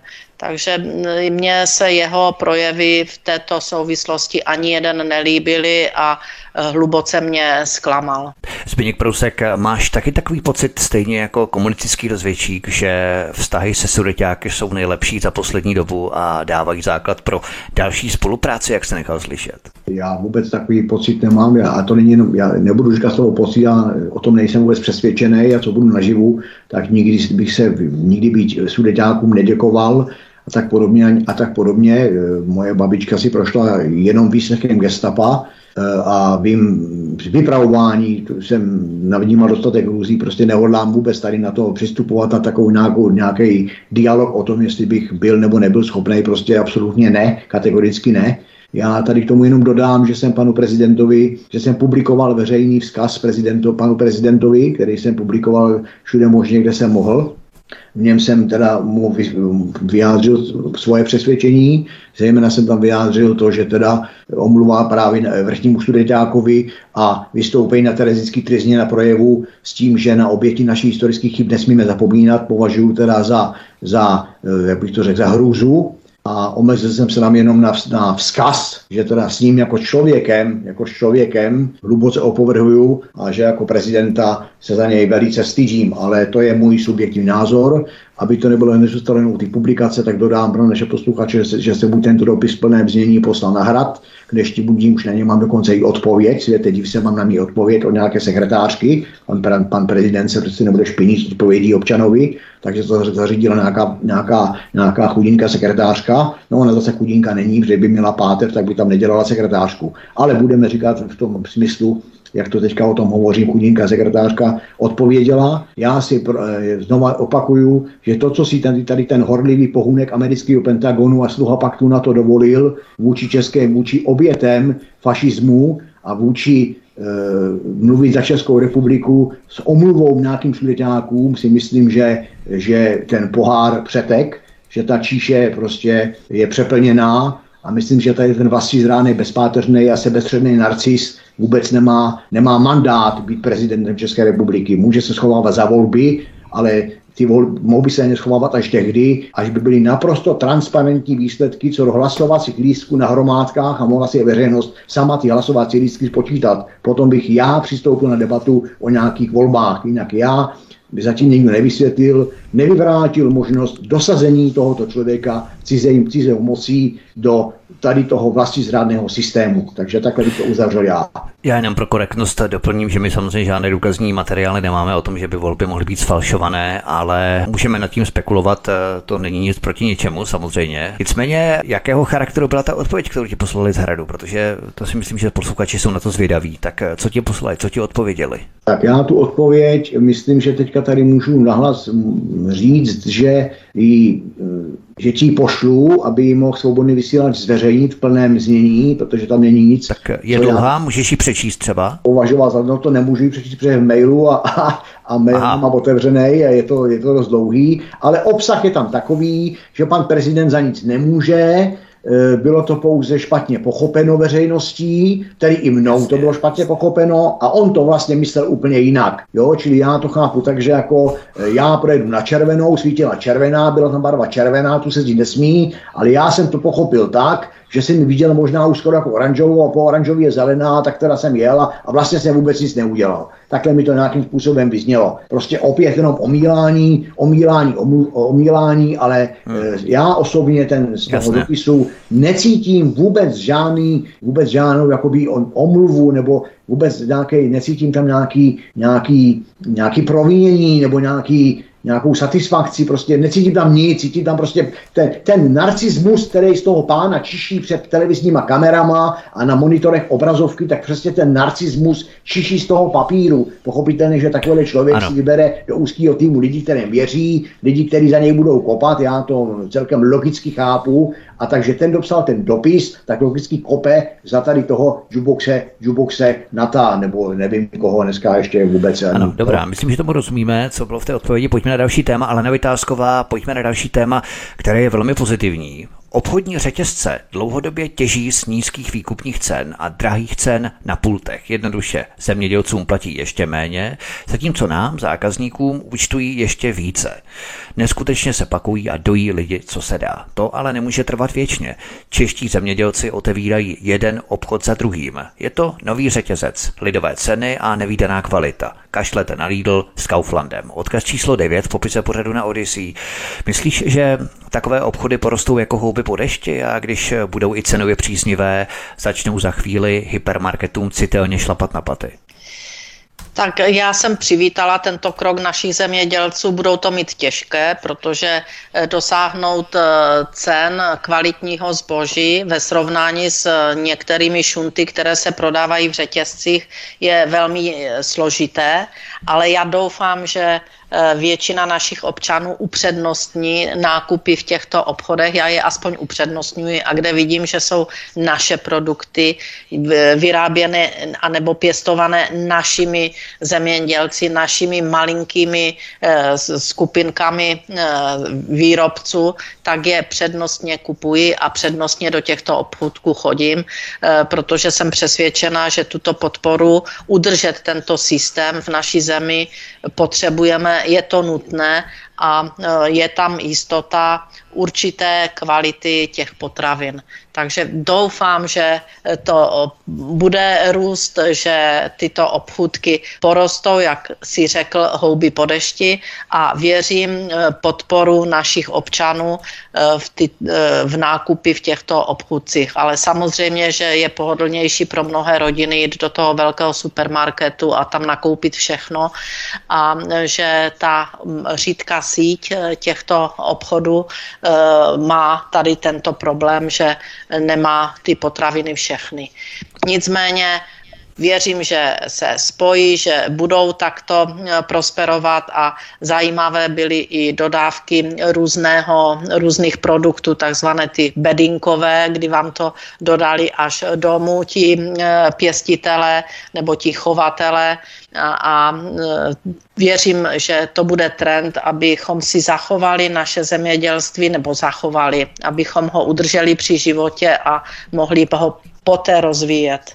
Možná to jsou takové ty každodenní nákupy, kdy lidé potřebují sem tam nějakou položku v rámci každodenní potřeby, každodenního vaření, tak si dojdou právě do těch zemědělských obchodů a v rámci těch měsíčních eh, nákupů tak lidé právě budou preferovat asi nákupy právě v těch hypermarketech. Zbigněk Prousek, myslíš, že tohle je přesný hřebík na hlavičku, že zemědělcům došlo, že to jsou právě oni, kteří mají největší sílu, protože oni produkují potraviny a kdyby je nevyráběli, tak by řetězce neměli co prodávat. Takže jediným východiskem je, že se postaví na vlastní nohy a začnou budovat vlastní síť obchodů. Já si myslím, já si myslím, že to, že to je ten hřebíček na hlavičku. Za druhý si myslím, že to má obrovskou, nebo ne, že má, ale že se v tom rodí obrovská skutečná síla. Myslím si, že poté, že, že až se to rozšíří mezi zemědělci, tak by se to mělo, jak bych to řekl, v dobrém slova smyslu infikovat právě mezi, mezi ty zákazníky, mezi nás, normální lidi. A pokud my nebudeme, eh, omlouvám se ten výraz, to žrádlo 55. kategorie a ještě 55krát předražený kupovat, no tak si o ty markety můžou nadspat někam. A jestliže ti zemědělci vydrží tady u ty myšlenky a budou to ještě rozvíjet a budou to rozšiřovat, tak si myslím, že to, že to je obrovská, obrovská síla. Za prvé teď hned tou myšlenkou a sekundárně až vlastně to ozdraví i myšlení těch lidí, z těch lidí přestanou být už konečně ty tupý konzumní ovce, začnou přemýšlet těma mozkama a začnou eh, de facto vytvářet tou kupní sílou pravidla pro to, jak se s náma, s lidma má zacházet. Teďka, jak jste tam říkali, ty řetězce, co si dovolují, to nebudu opakovat, to je prostě děsivý, ale ono konec konců, to se všechno v roce 90-91 po ty revoluci říkalo, jak to dopadne, že získají monopol a tak dále. To všechno už je dneska po těch 30 a více letech tady ale myslím si, že ti zemědělci jsou takový, takový průkopníci nového myšlení, takového bych řekl, nebál bych se použít takového národně obrozeneckého boje, ale myslím si, že v tom je obrovská síla, že by to lidi toho měli využívat, jak zemědělci, tak my spotřebitelé, vzletně řečeno, a že by to mělo přerůst i dál. A na závěr bych jenom dal takovou poznámku, že dneska vím o moře malinkých vesnic tady v mém okolí a, a sám se toho někdy zúčastňuju, kde to opravdu funguje. Ty, já dám králíka, ty dáš vajíčka, já dám cibuli, ty dáš česnek a tak dále. Čili baráčníci v pravém dobrém slova, upřímném slova smyslu si pomáhají navzájem a přestávají potřebovat ty markety. A to je dobře, to je dobře, protože jestliže ruka trhu má něco vyřešit, tak si myslím, že teďka ten čas právě přichází. Ale Vytázková a Zbigněk Prousek jsou hosty u nás na svobodném vysílači od mikrofonu vás zdraví vítek, také vás zdravíme na kanále Odyssey a na našich podcastech. My si zahrajeme písničku a potom se vrhneme na poslední část našeho povídání a budeme si samozřejmě povídat o naší tradiční policejní černé kronice. Hezký večer. Od mikrofonu svobodného vysílače nebo na kanále Odyssey vás zdraví vítek. Spolu s námi našimi hosty zůstávají stále předsedkyně Institutu Alena Vytázková a člen výkonné rady Institutu Alena Vytázkové Zbigněk Prousek. Zbigněk Prousek, pojďme se podívat na naší tradiční policejní černou kroniku. Bývalý policista s vyhazovačem uvláčeli muže za autem k smrti. Soud jim potvrdil 13 let. Odkaz číslo 10 v popise pořadu na Odyssey. Docela žasnu, že je ještě taková brutalita u nás eh, stále možná, že? Tak eh, Vítku, já nežasnu, protože eh, díky tomu, že nežasnu, tak pořád máme to naše policejní okénko, jak už tady opakuju, ale to k tomu pořadu opakování patří že prostě pořád si máme v tom policejním okénku o čem povídat, to znamená, že opravdu ta kvalita těch našich uniform, uniformovaných sborů je, je děsivá, je děsivá zejména teda v oblasti policie České republiky, je velmi špatná v oblasti, to není teda zbor, to není teda zbor ale je velmi, velmi špatná v oblasti obecní policie a teďka přicházíme čím dál větším poznatkům, že je, taky velmi špatná v oblasti vězenství. Jinými slovy, v tomto státě je bordel. V tomto státě je bordel zakořeněný a my pořád a pořád jenom vytahujeme drny a vždycky, jak ten drn vytáhneme, tak je pod ním ten bordel. Teď jsme teda vytahli drn toho bývalého policisty, já tady jenom pro dokreslení našim posluchačům doplním údaj, že to je teda případ starý, je to případ z roku 2008, kdy dneska už teda ex-policista eh, Martin Novotný a jeho známý ten eh, vyhazovač, jak tady zmiňoval, eh, jaký jistý Aleš Šepták, měli, měli odvolací soud v Brně, právě k tomu, k té události z roku 2008, kdy byli, kdy byli odsouzeni za, e, za to, že teda utrápili nebo umordovali, řeknu velmi lidově, ten tehdy, tehdy 26-letého muže, kdy ho odvezli někam na, do, do, do lokality nějaký přehrady, e, nedaleko Aše a tam ho surově zmlátili, zlom, tak, že mu zlomili stehenní kost a tak dále a tak dále, či on už nemohl ani utíct a nakonec ho přivázali mu za opasek lano a tahali ho asi dva kilometry za autem, přičemž teda ten, ten, ten muž, ten poškozený, prožíval pochopitelně obrovský muka a e, musel být hodně dlouhou dobu při vědomí, nicméně nakonec teda, nakonec teda na důsledku zranění a toho šoku a toho traumatu zemřel. E, tady, tady se ale e, zaprvé dostávám, jenom chci zmínit, před čas běží, že mě tady nezaráží tím to nechci zlehčovat, ten vyhazovač, ale mi tady zaráží to slovo ex-policista. Jo, čili zase se dozvídáme, jaká kvalita lidí opravdu se dostává do té policie. Dostáváme se k tomu režimu v té policii. Já to říkám tady, nebudu široké, to jsme řekli už stokrát, stokrát, ale v podstatě musíme říkat pořád, protože kdyby to okénko nebylo okénkem a jinak by, kdyby v té policii byl pořád, tak by si nemáme o čem povídat. To znamená, že tím, že si máme o čem povídat, tak pořád víme o tom, že policie je bordel. Ale spíš bych tady ještě zase mě, když jsem to jakoby navnímal, mediálně navnímával, řeknu tady ten pracovní pojem, eh, oni teda to víno oba ti, oba ti muži, ten vyhazovač, ten expolicista popírají, eh, tak by tam zajím, zaujalo na tom příběhu taková úplně eh, zdánlivě zdánlivě v úvozovkách jiná věc. A ta jiná věc je ta, že ten případ byl devět let jako odložený, čili neobjasněný, a po devíti letech se, se e, objasnil, oživil to řízení na základě toho, že se přihlásil takzvaný očitý svědek. Tady já jsem teďka nechal schválně dvouvteřinovou pauzu, protože pojem očitý svědek je v naší skorumpovaný a klientelismem prolezlý justici něco tak nebezpečného jako metasláza rakoviny. Protože tam, kde, si, kde nejsou důkazy, tak se případ odloží. A to já si myslím, že pokud se držíme objektivity, tak je to tak správné. Nemám důkaz, nemůžu soudit, prostě nedá se nic dělat. Co si myslím, co vnímám, co dovozuju, je jedna věc a na co mám materiální jasný důkaz, je druhá věc. Jestli nejsou důkazy, musím i ten nejbrutálnější případ odložit, nedá se nic dělat. Ale co s případama, kdy někoho potřebuju dostat za mříže, někoho takzvaně potřebuju udělat a nemám důkazy, tak se vždycky nebo z pravidla se najde očitý svědek. Připomínám tady našim posluchačům právě případ, na kterým pořád a pořád děláme, a to je případ Stranák Enchimon, kde ne, nevina těchto dvou kluků, dneska odsouzených pořád stále vězňů, byla, byla prokázána 26 stránkovým rozsudkem a tento rozsudek překlopil až soudce Losa na základě toho, že se přihlásil, cituji, že se přihlásil očitý, že se přihlásil svědek, ani ne očitý, přihlásil se svědek. A tady se přihlásil někdo po devíti letech a všechno ví. V tom případě stranák Šimon se přihlásil po, po kratší době, tam asi po dvou letech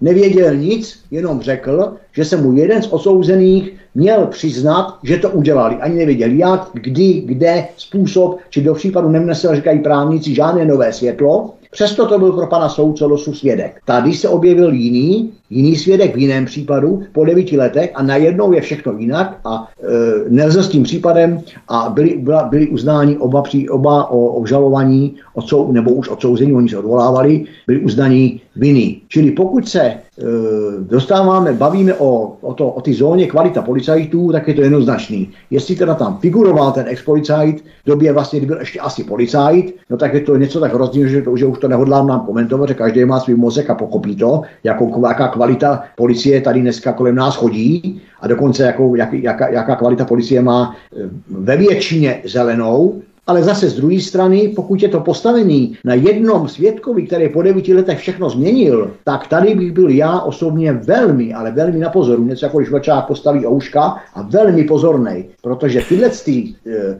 zkušenosti s těma svědkama jsou velmi palčivý, velmi žalostný a velmi temný. Tak samozřejmě, ale bavíme se tady pořád o té mrtvole, která samozřejmě na sobě musela mít v rámci pitvy ty znaky uvláčení za tím automobilem. To znamená, ta mrtvola tady je prostě jako jasný, já, já fakt. Tu, říkám, já tu událost jako takovou vůbec nespochybnuju naopak, jo, považuji za velmi brutální, prostě to je, to je nelidský vůbec, to, to je hnus, prostě to tady, o čem se tady bavíme, o ty mrtvole, nespochybňuji, eh, pokud říkám, pokud eh, ti dva odsouzení, jsou tam ještě nějaký další důkazy a tady ten určitý svědek po těch devíti letech tam vnesl nové světlo, tak budíš a absolutně se za nima zavře, vězni, hmm. zavře mříž věznice. A v podstatě ten svědek ani nebylo potřeba, protože ta mrtvola tady je nespochybnitelná, nevím, proč tam potřebovali zrovna po těch devíti letech, jak říkáš, toho nového svědka. Jo, no jako oni, v čem oni měl pomoct. Já jsem říkám, člověk neviděl ten spis, takže můžeme tady jako nad tím meditovat. Já si myslím, že to nebylo, nebylo jak bych to řekl, naprosto průkazný. Nebyla tam, jak se to říká, absolutní jistota o víně těch dvou,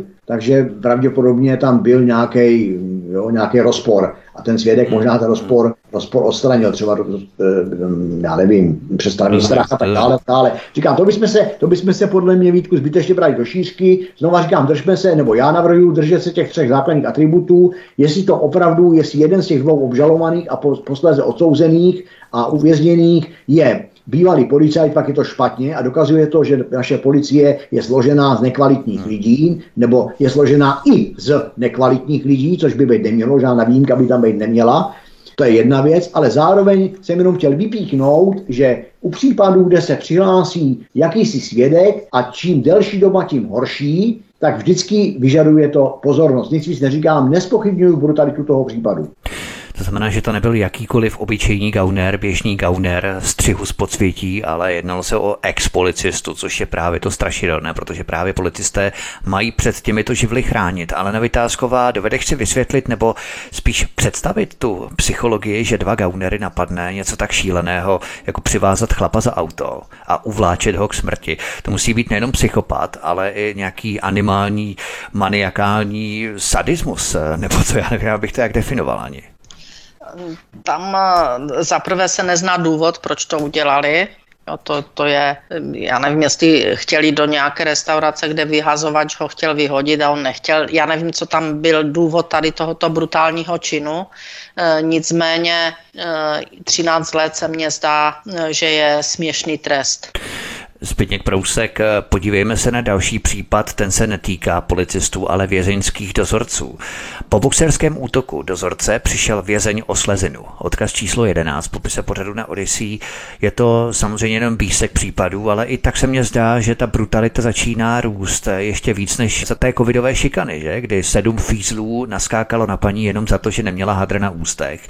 Tak teď se mně zdá, že roste ne taková ta primitivní brutalita, ale i taková řekněme, rafinovaná, důmyslnější brutalita. Já s tebou úplně souhlasím, konec konců proto to patří k mým aktivitám, protože já právě tvrdím, že ozbrojené síly, ozbrojené složky, nebo ozbrojené síly, ne, to je, to je sama, sama o sobě armáda, ale ozbrojené, ozbrojené sbory, ostatní ozbrojené složky právě jsou e, tíhnou k brutalitě. Tvrdím, a to mě konec konců, že sám, ty sám svědkem dlouhodobě tvrdím v rámci své aktivity a iniciativ, že e, to, ta brutalita a to nepřiměřený násilí nebo dokonce nezákonný násilí je státem, státem tolerováno a dneska bych se nebál snad i spekulovat o tom, že je státem podporováno, protože to, co opravdu vidíme, co ty policajti si dneska dovolej, jako je, je prostě špatně a těch případů opravdu narůstá, takže já s tebou můžu jenom souhlasit, naopak e, e, každý člověk, který začíná myslet, myslet tímto směrem, je pro mě svým způsobem v úzovkách vítán, ale jenom v úzovkách, protože není vítáno to, že se to vůbec děje. E, ty jsi tady zmiňoval dobu covidovou, já jenom předešlu, že ten případ teďka, který sice byl souzený, ten boxerský toho dozorce, v důsledku kterého přišel ten vězeň o slezinu, tak ale se stal, ten případ se stal předloňským březnu. To znamená, že to máme v březnu 21, takže možná, že se dostáváme i do toho covidu. Jo?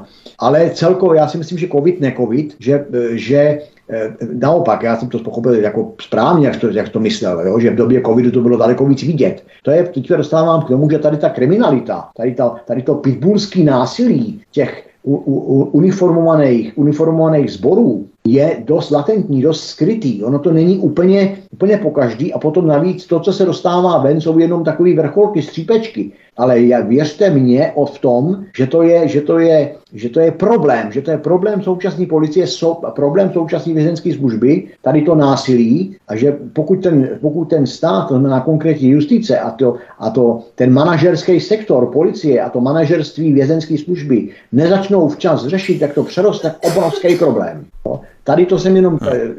nechci být široký, tohle to je jasný, ty jsi to v podstatě řekl všechno, prostě vězeň napadený, napadený při nějaký prohlídce, tam snad šlo o to, že po vyšetření moči u nějakého vězně byl nalezený nějaký, nějaký opiáty v té moči, nastala jakási šťára, jak oni říkají v té celé, zřejmě ty opiáty, ta vězenská služba, ty bachaři prostě ty opiáty hledali, to potud, potud všechno bych řekl celkem správně, no ale v rámci toho napadli nějakého toho vězně, bo nějaký, eh, jeden z těch dozorců a připravil ho o slezinu, čili, čili toho, připravil o slezinu, to všichni z toho pochopíme, že to prostě bylo nějakým zvlášť brutálním způsobem, to není oděrek na kloubu ruky nebo, nebo monokl na oku. A to nechci říct, že to je to správný. Čili tady ten brutální útok jenom uzavřu tím, že se stal, aby naši posluchači věděli, že to bylo ve věznici v Horním Slavkově před loňským březnu, jak jsem říkal, a řeší to teda tím pádem Sokolovský soud. Já říkám jenom na závěr, řeknu, že, že prostě je to opět problematika v tom našem okénku, uniformovaném okénku, že to je problematika psychotestů, čili problematika vůbec psychické odolnosti mužů v uniformách,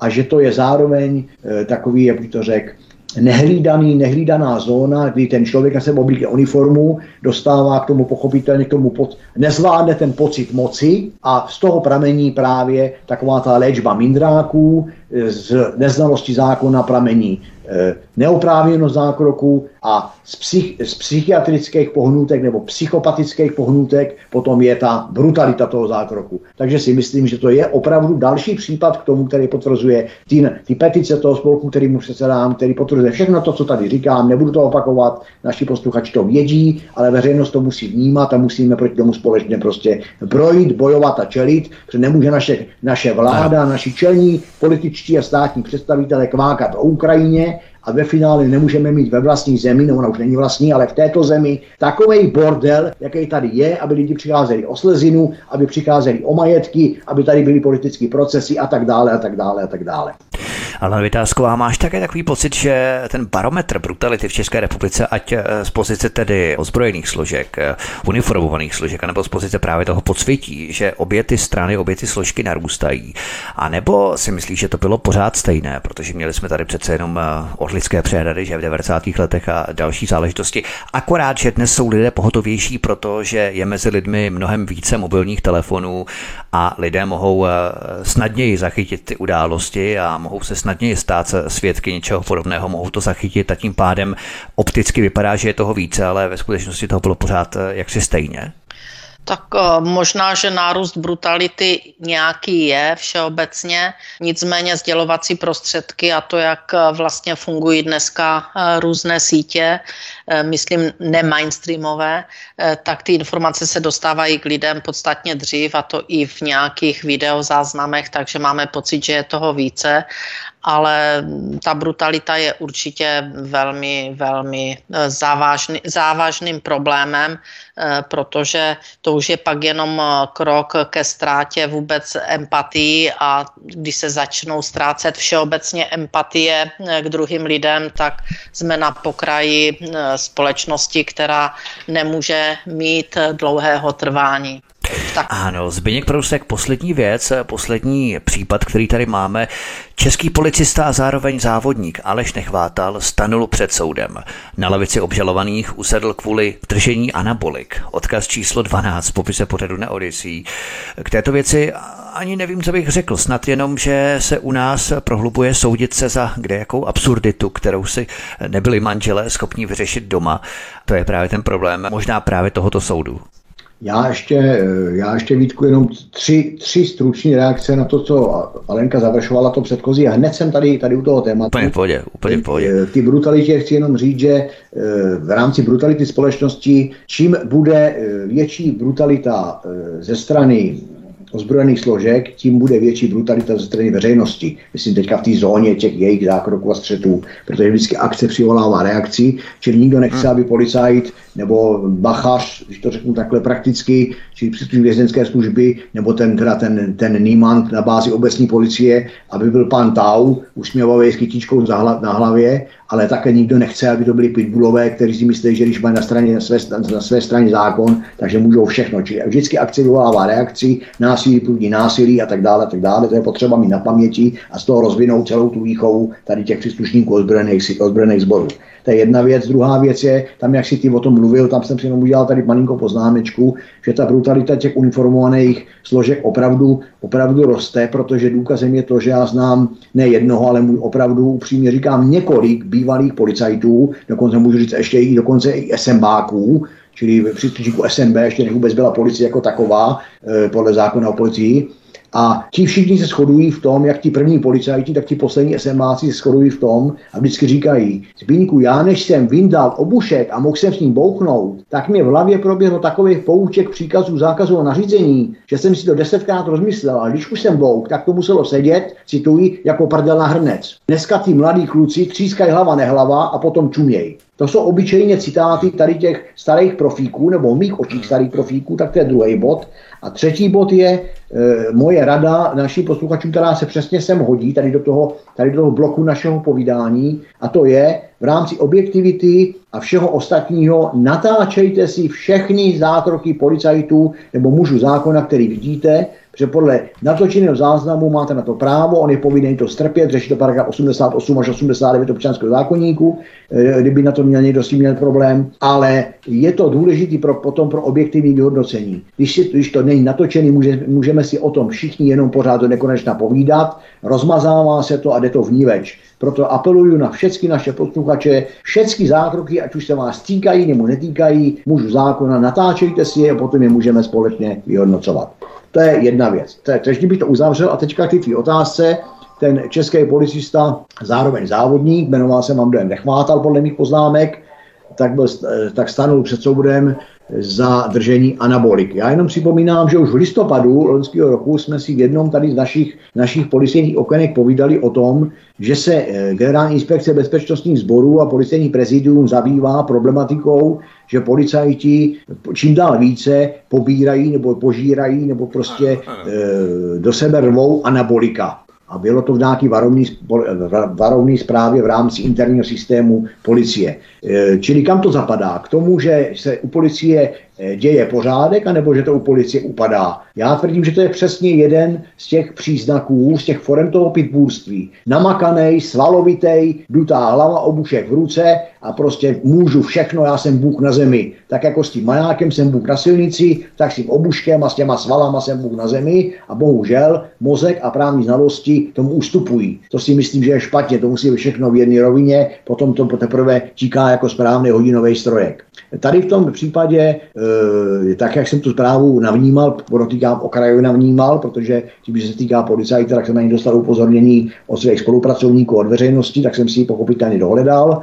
Tady ty zprávě si myslím, že více jak z 50% e, byla příčina řešení sporů mezi manželských sporů, tedy mezi manželkou a manželem rovná se policistou která teda eh, údajně mu měla vyrožovat, že mu zničí život a najednou jsou na scéně anabolika a tak dále, tak dále, ale zase vždycky bývá ta pravda objektivně, teďka neberu vůbec potaz naší justici a už vůbec neberu potaz vyšetřování hrdiné policie, ale objektivní bývá pravda někde uprostřed a tady je, je, si myslím, že můžeme považovat za fakt, že teda ty anabolika u něj byly naležený, eh, pokud, si, pokud si vzpomínám v autě snad necelých 50, 46 nebo 48 použitých stříkaček, tam našli nějaká, nějaký ty orgány GIPS, našli se mu nějaký baťušku, nějaký anabolika. Takže já si říkám znova, mě jedna věc je nějaká, nějaké hysteršení bývalé manželky, druhá věc je e, tvrzení absolutní neviny, obyč, obyčejně jsou vždycky všichni pachatelé nevinní, to jako víme, ale znova říkáme, jak to tady dneska už ty zmiňoval, bavíme se ne o řadovým občanovi, bavíme se o policajtovi, a já si myslím, že u policajta by se 48 použitých stříkaček prostě najít nemělo. U policajte by se 48 použitých stříkaček od anabolik najít nemělo. Neměli by se najít ani v jeho baťušku, ani v jeho autě, ani jinde. A myslím si, že pokud takové podezření tady je, tak je to černá skoro na policii a myslím si, že je správný, aby takový člověk v případě prvního podezření byl minimálně zproštěn výkonu služby a potom ta věc teprve řádně vyšetřená, tím spíš řádně souzená. Pochopitelně, pokud zastávám názor o spravedlnosti a vymátelnosti práva, nemůžu říkat, že se má policajtům měřit nějakým jiným metrem než, než všem ostatním, ale ano a nechce jim teda měřit eh, stejným metrem jako těm ostatním. Ale ještě bych tady vypík poslední věc, Vítku, pak už tě nebudu zdržovat, nebo nebudu zdržovat tvoje vysílání.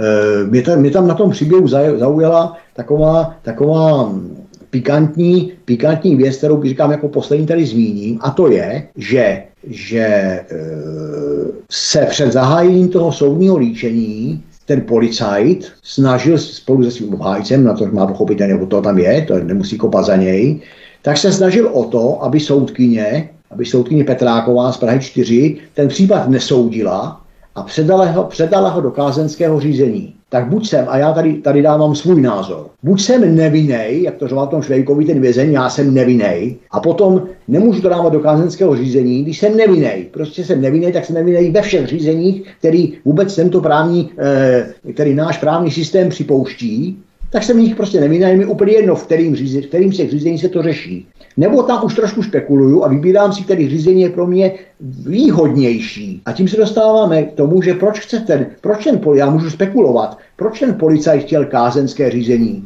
Proč policajti, kteří napadli brutálně toho kluka v horních počernicích loni na podzim nebo v létě, chtěli kázenské řízení?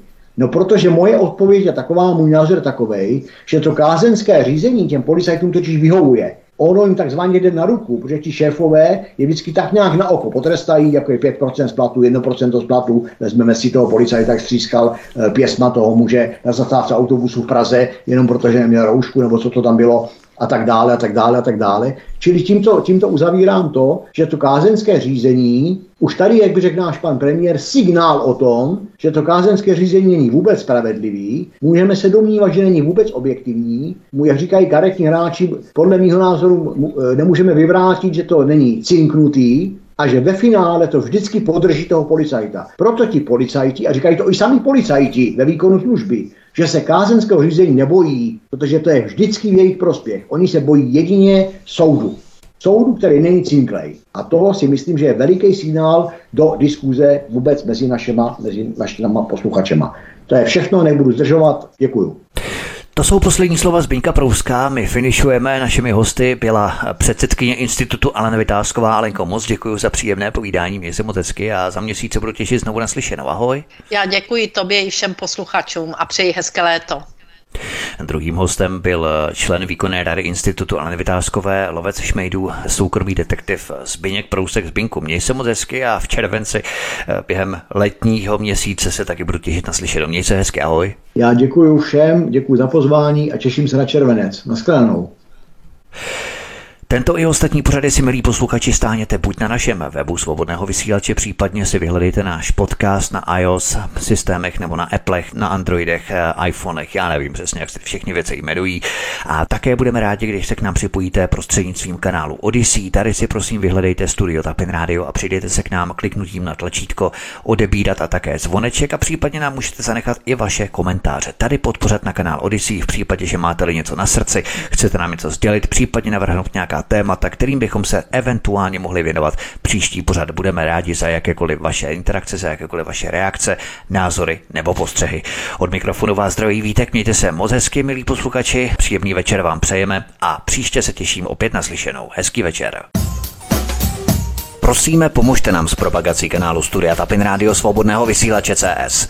Pokud se vám tento nebo jiné pořady na tomto kanále líbí, klikněte na vaší obrazovce na tlačítko s nápisem Sdílet a vyberte sociální síť, na kterou pořad sdílíte. Jde o pouhých pár desítek sekund vašeho času. Děkujeme.